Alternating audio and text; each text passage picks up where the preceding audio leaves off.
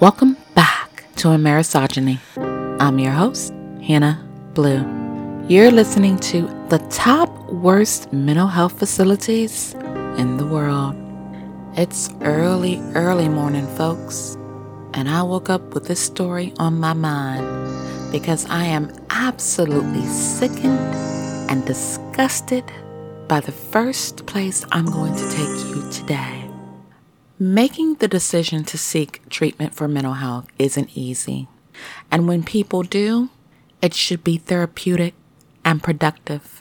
But for the people living in this state that I'm about to bring to you, it is embarrassing, it is traumatic, it is disgusting how they were treated.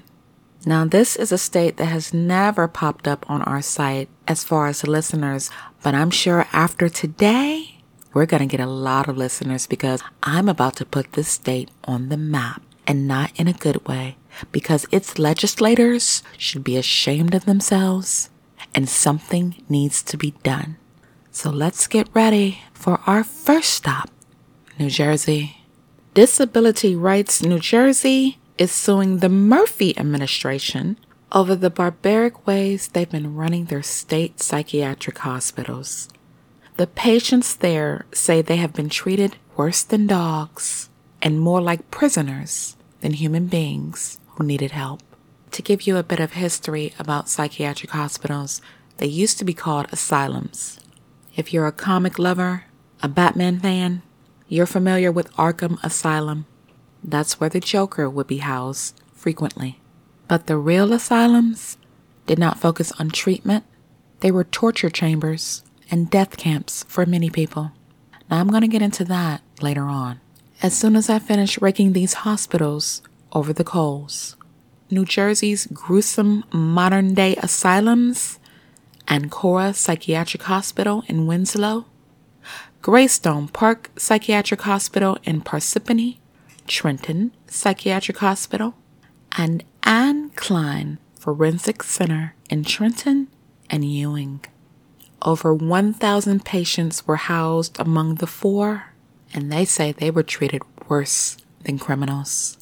One patient told Disability Rights, I don't feel safe here. Who are the defendants? Commissioners inside Health and Human Services. And why? They're responsible for licensure, inspections, and day to day operations. Jill Hogle had a lot to say about the way these poor people have been treated. She is the Director of Investigations and Monitoring for Disability Rights New Jersey. She says, the conditions in our state psychiatric hospitals will not be tolerated in any other healthcare setting. Nobody expects to be assaulted when they go to the ER with a broken leg. And the same should be true for New Jerseyans involuntarily committed to receive inpatient mental health care. The commissioners have allowed these conditions to persist for too long. Even though people have filed complaints, investigations have been launched, and lawsuits have been filed by former patients over the years. So, who are we putting on blast today? Human Services Commissioner Sarah Adelman and Acting Health Commissioner Kaitlan Baston. Now, of course, the state agencies aren't commenting on what happened. They seldom do. But that's not stopping Disability Rights New Jersey. They want answers on seven unexplained deaths, including a 19 year old patient who died due to cardiac arrest. Now, we're aware cardiac arrest can happen to anybody, but 19 years old? Yeah, that needs to be questioned. According to the lawsuit, one patient at Ancora was sexually assaulted by another patient and an employee while she was waiting to be discharged. Now, she reported the assaults, but instead of getting help, staff and other patients harassed her. And why? The staffer who allegedly sexually assaulted her was popular. The staff member wasn't fired. They were transferred to another unit the same patient was diagnosed with a kidney disorder and needed access to water. But according to the lawsuit, staff often refused or delayed giving the patient water. This patient would frequently beg staff on the patient's unit to give them a cup of water due to this health condition.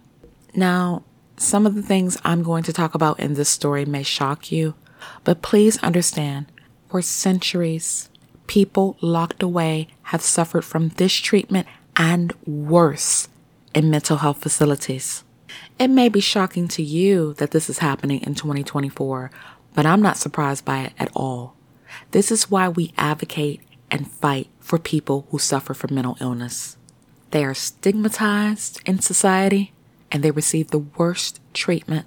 At Trenton Psychiatric Hospital, a patient suffered a TBI, that is a traumatic brain injury, after being assaulted by a group of other patients.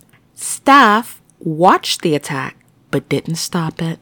Non English speaking patients reported the hospitals did not provide them with the skills they needed to cope with their mental health disabilities. Now, just imagine being in a psychiatric hospital and you can't speak English. No one tries to communicate with you, alleviate your pain, make things better for you. This sickens me to my core.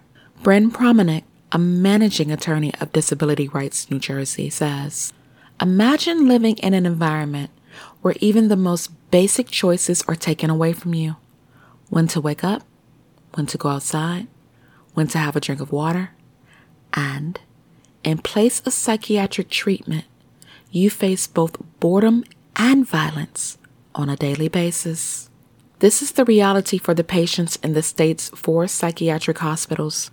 Over 20% of whom could leave today if the state developed capacity to serve them in the community. Now, I'm going to take a moment to toot the horn of the state that I live in, North Carolina. North Carolina is moving away from the idea people need to be institutionalized. They are putting the services back in the community. Some resources that they have, the innovations waiver, and soon to be coming tailored care plans. But let me tell you what the innovations waiver is very quickly. The innovations waiver is a set of funds allocated to a person with a developmental disability. It is a game changer for people with disabilities. Instead of placing your loved one in an institution, the waiver will allow them to stay at home. There's so much information about this, I might have to do a separate episode. But if your family member has a developmental disability and they're approved for a waiver, they have to be approved through their MCO. The funding can be used to hire staff to come into your home and take care of your loved ones. Also, if you're a parent and your child has a developmental disability, you can be hired as a relative as direct support employee. That's called a RADC. And you provide the support that your child needs. If you are a relative or legal guardian, you have to live in the same home as the participant. However, you can't be married to the participant. It used to be if your child was under 18, no relative could be the RADC.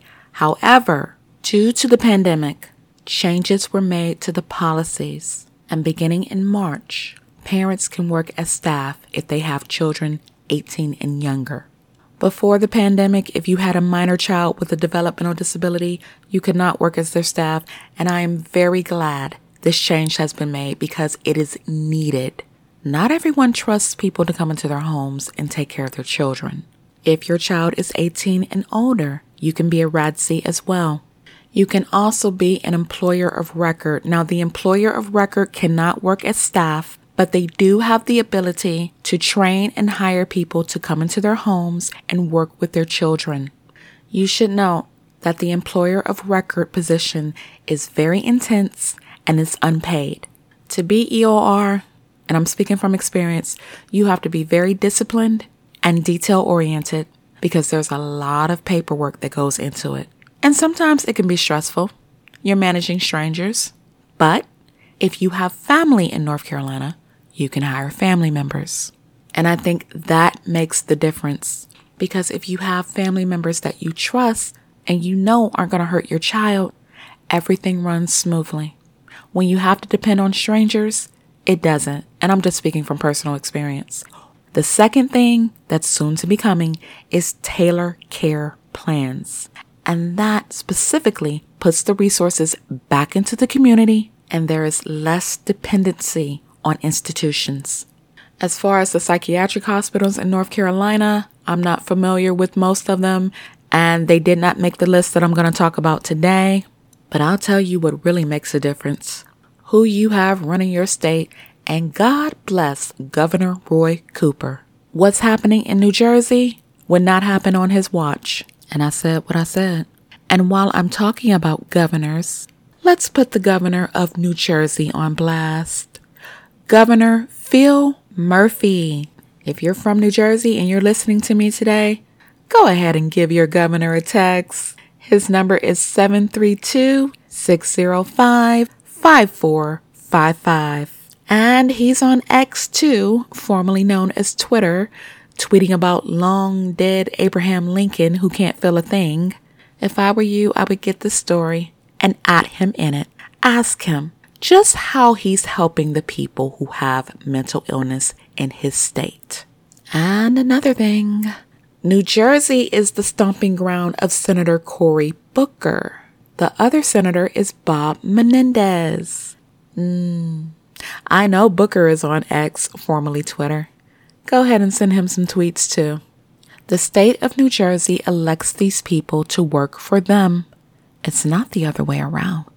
I don't know what districts these hospitals are in because I don't live in New Jersey, but New Jersey I took the liberty of looking up your House representatives by district. Are you ready? First District, Donald Norcross, Democrat. Second District, Jeff Van Drew, Republican. Third District, Andy Kim, Democrat. Fourth District, Chris Smith, Republican. Fifth District, Josh Gottheimer, Democrat. Sixth District, Frank Pallone, Democrat. 7th District, Thomas Kean Jr., Republican. 8th District, Rob Menendez, Democrat. 9th District, Bill Pascrell, Democrat. 10th District, Donald Payne Jr., Democrat. 11th District, Mikie Sherrill, Democrat. 12th District, Bonnie Watson Coleman, Democrat. You see, this is what I do, people.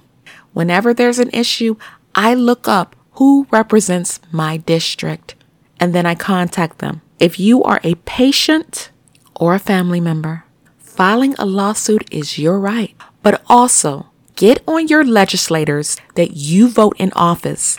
Their jobs are to protect everyone in that state, and I am appalled and sickened by the treatment these people were subjected to as if it's 1883. Parents of children with developmental disabilities or parents who have children who suffer from mental illness, this is their worst fear that their child is going to end up in a place like the four hospitals in New Jersey where they're subjected to unfair, inhumane treatment.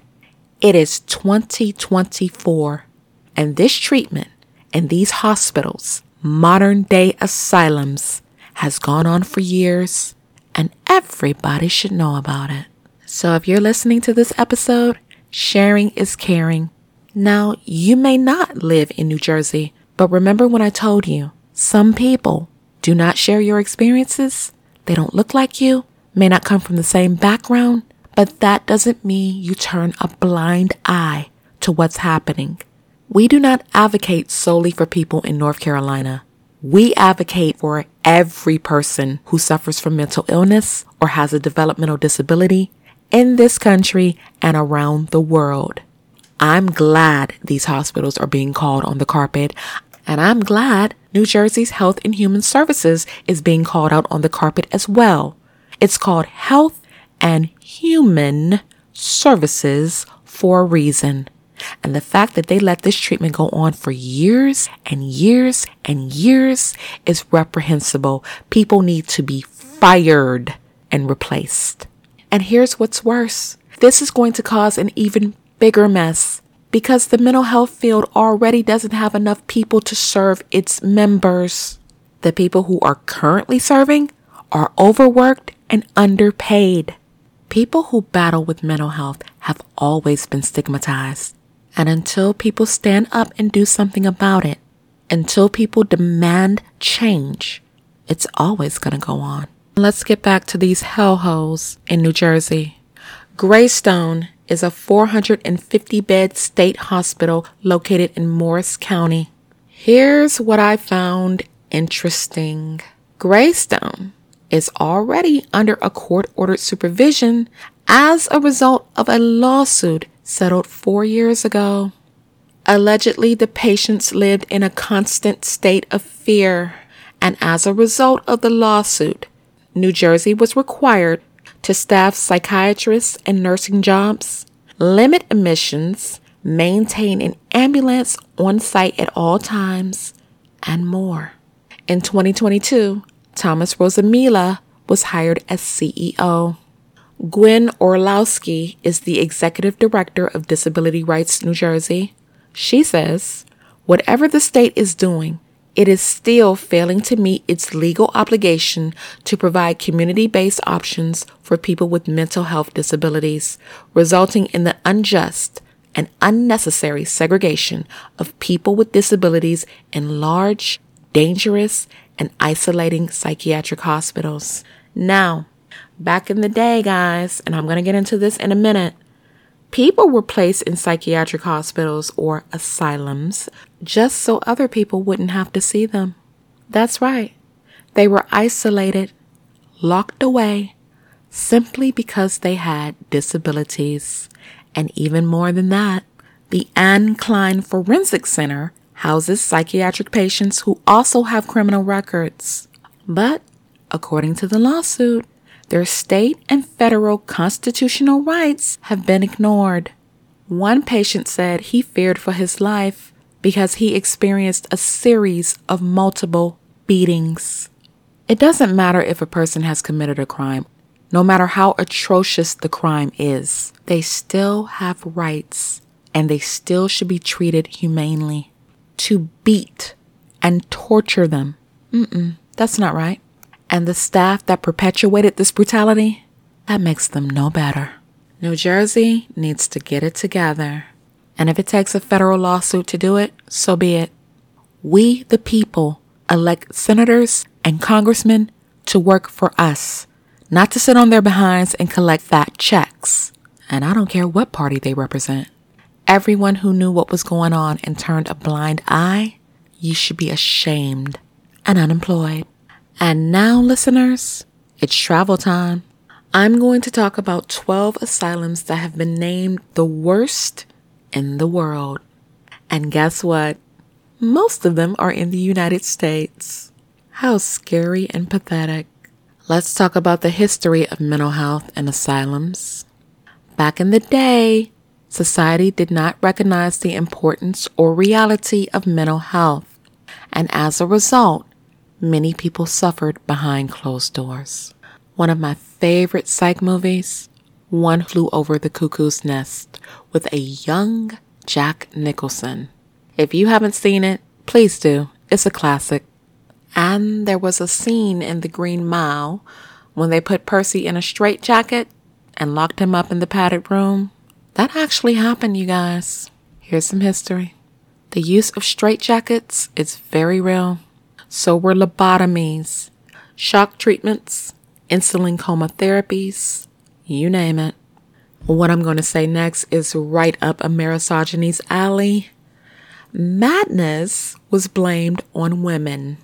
Mothers who had children born out of wedlock were often locked in asylums and how the U.S. treats immigrants really hasn't changed much. Immigrants used to be housed in mental asylums as well. And if you're thinking, oh, well, that was so long ago.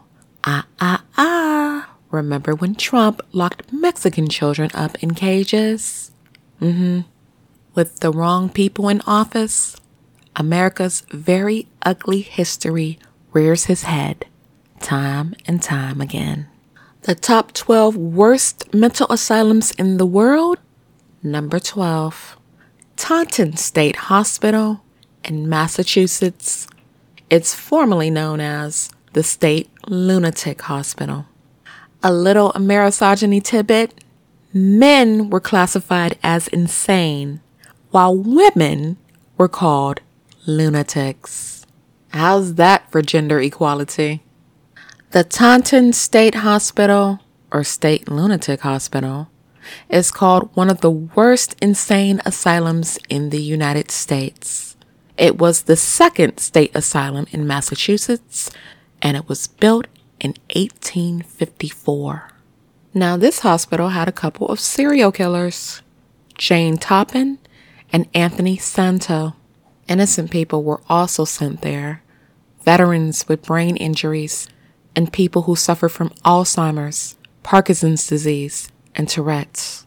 What's even scarier, people who had chronic fatigue syndrome, postpartum depression, anxiety, and panic attacks were also admitted.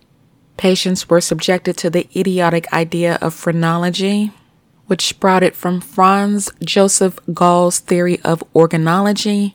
He was a German doctor, but it was another German doctor, his assistant, Johann Gaspar Spurzheim, who made it popular. Phrenology was birthed during the late 1700s and early 1800s. Now, what is it? It's the idea that the bumps on a person's scalp reveals specific personality traits. A phrenologist would feel indentations and bumps on someone's head. The results would be compared to a phrenology bus to find out if there was a correlation between the surface of the skull to an individual's natural aptitudes, characters, and tendencies. It was Paul Broca who swatted away phrenology like a fly when he discovered and named the Broca's area of the brain. Here's the Broca's area in a nutshell. When there is damage to the left frontal lobe, people lose their ability to speak, but they can understand everything that is said just fine. According to Broca, yes, the brain has division of labor, but there is no correlation to the size of the head or the structure of the skull. As you can see, I like talking about the brain and I hope that bit of information helps. A Taunton hospital exists today, but it is not the old asylum. The old asylum was closed in 1975 and was mostly torn down. Number 11, Haven Forest Asylum in Maryland. Started out well. It had music and art therapy programs, yet it turned out to be one of the worst mental institutions in the United States people with learning disabilities and physical disabilities were brought there and forgotten. As time went on, treatment became an understatement. It became a solution for locking people with disabilities away from the public so they wouldn't be seen. Allegedly, if women were left by their husbands, they ended up being patients. Here's what's crazy and appalling. Although Forest Haven was built in 1925, it didn't close until 1991 after a lawsuit was filed, Evans versus Washington. This lawsuit outed the terrible abuse inflicted upon patients and noted the facility violated their constitutional rights. In 1991, people, there were unexplained deaths, sexual abuse, and medical malpractice. For some of us, the 90s were fun, but for the patients in this asylum, the pain and torture they were subjected to is frightening. Our next stop, England. Let's talk about number 10, Severalls Asylum. As I said before, in the past, mental illnesses were considered a female issue. And that toxic rhetoric still exists. You want to discredit a woman, call her crazy. And some people will believe it, no questions asked. The most horrendous experimental treatments were forced on women. And this happened in the slave times too, where the psychopath J. Marion Sims operated on female slaves with no anesthesia. I've talked about him before. He's been called the father of gynecology. This happened in the 1800s, kids. You can look him up. What makes me sick is how some write about him, and I quote, He rose from humble origins to become a successful surgeon, teacher, and writer. This animal believed black women did not feel pain like other women. Imagine your private areas being operated on with no anesthesia. And here's what's even sicker than him the lie that has been perpetuated for centuries that these women were willing participants for these experiments. Understand this. Black slaves in the United States had absolutely no say so as to what was done with their bodies. This is what the United States has done to water down the atrocities committed against minorities. It didn't matter if these women were of sound mind or had developmental disabilities, they had no say so. And I don't know anybody who would willingly sign up to allow someone to operate on them with no remedy for pain. Let me be very real with you. There's no way in hell he would have operated on a white woman without anesthesia. One slave woman Anarcha had a vesicovaginal and rectovaginal fistula. She had 30 operations without anesthesia before the holes in her bladder and rectum were closed. 30 operations, you guys. No anesthesia. And while some choose to willingly overlook how evil his practices were, there are some who see him for exactly what he was a monster. In the Journal of Medical Ethics, Durrenda Ojanuga said Sims achieved fame and fortune, and I quote, as a result of unethical experimentation with powerless black women.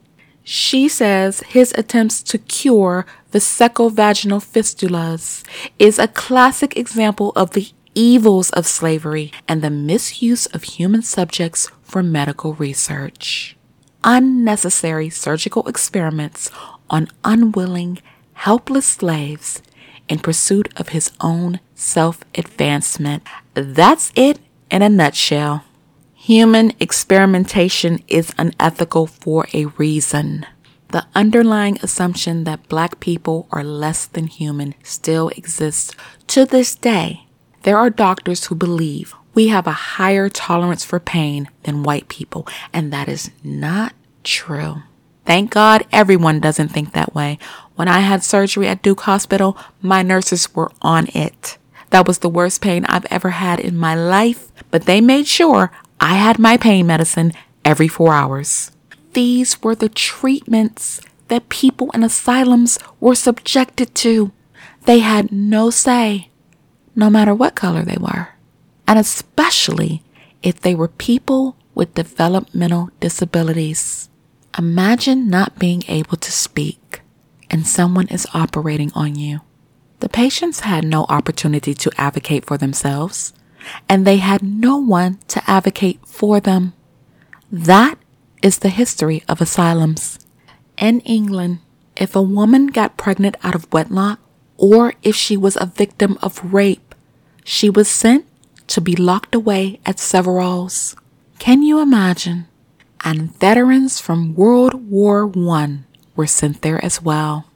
Innocent people were locked away for things that happened to them through no fault of their own. From the 1930s to the 70s, frontal lobotomies were the norm. The year one flew over the cuckoo's nest dropped, 1975. As I said, if you haven't seen it, go watch it. Imagine a hundred nurse Ratcheds running around. That'll keep you up at night. Here's what's crazy to me, no pun intended. People signed up to visit Severalls until it was sold in 2016. It opened in 1913 and closed in 1997. A lot of it was torn down for over a thousand homes to be built on the land. You couldn't pay me to live on that land. Our next stop, back to the U.S., to talk about the Eastern State Hospital in Virginia. Now, this was the first public hospital built solely for the mentally ill. And get this, it was built in 1773 before the U.S. was even born. Just like the others, the Eastern State Hospital was not focused on treatment. Their sole motivation was isolation from the public. During this time, it was legal trials that determined sanity, not doctors. Among 24 cells, there were barred windows and reinforced doors. The patients were forced to sleep in straw filled mattresses and were often clad in iron shackles. Amongst 2,000 patients, many were forced to wear straitjackets and were chained away in solitary confinement. Built in 1773 and closed in 1990. The fact that most of these hospitals were closed in the 90s blows my mind. On to our next stop, New York, to talk about number eight on the list Hart Island Lunatic Asylum. I already told you men were classified as insane, but the women were called lunatics. The facility was built on Hart Island in New York City. It was built in 1885, and over time, it became a prisoner of war camp, a tuberculosis hospital, and a quarantine zone during the yellow fever epidemic. Today, it's known as one of the creepiest cemeteries in the world. The island was abandoned from 1967 to 1977. Our next stop, Massachusetts. Danvers State Hospital is number seven on the list. Lobotomies, electroshock therapy, and missing patients happened within these walls. In 1939, 2,360 patients were housed there, but in the same year, 278 died.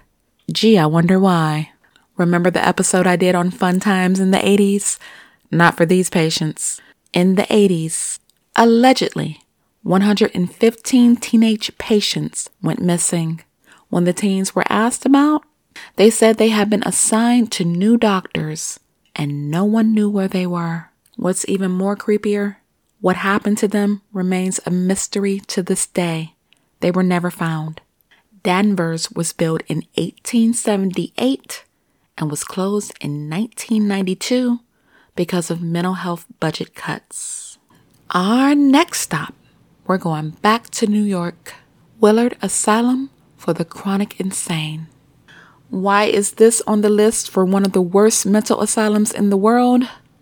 In addition to electroshock therapy, ice baths were forced on the patients. That's right, freezing ice baths were used as calming techniques. There's not a person I know that could sit in a tub of ice water and be at peace. It's estimated 50,000 patients were housed there at one time, and almost half died. This is so sad. Experts found hundreds of suitcases of people waiting for freedom, but they never left the compound. And today, all that remains is a cemetery of thousands of people buried in unmarked graves. It was built in 1869 and closed in 1995. Our next stop, West Virginia. Let's talk about number five, the Trans Allegheny Lunatic Asylum. It breaks my heart that children were housed here. To create space, some were locked away in cages, others froze to death in freezing rooms, and underwent shock therapy, lobotomies, you name it. It's rumored that the grounds are haunted, and I'm sure they are. And for only $35, ghost tours are available for people who want to explore the grounds. No, thank you. It was built in 1865 and closed in 1944. Our next stop, we're leaving the USA. Number four, the Ospedale Psichiatrico di Volaterra in Italy.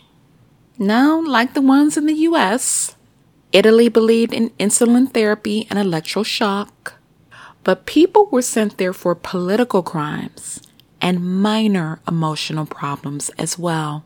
This was one of the biggest hospitals in the 60s with two toilets for every 200 people. Can you imagine how it smelled?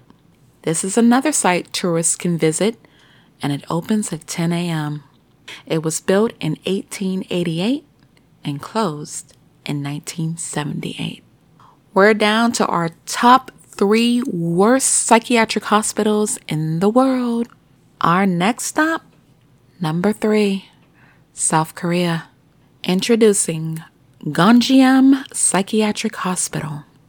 Allegedly, Gonjiam is rumored to be so scary, in 2018, a movie was made about it. At this hospital, patients died mysteriously, and this led to its closing. It's rumored that the hospital owner murdered the patients and was accused of holding them hostage. It was founded in 1982. Wow.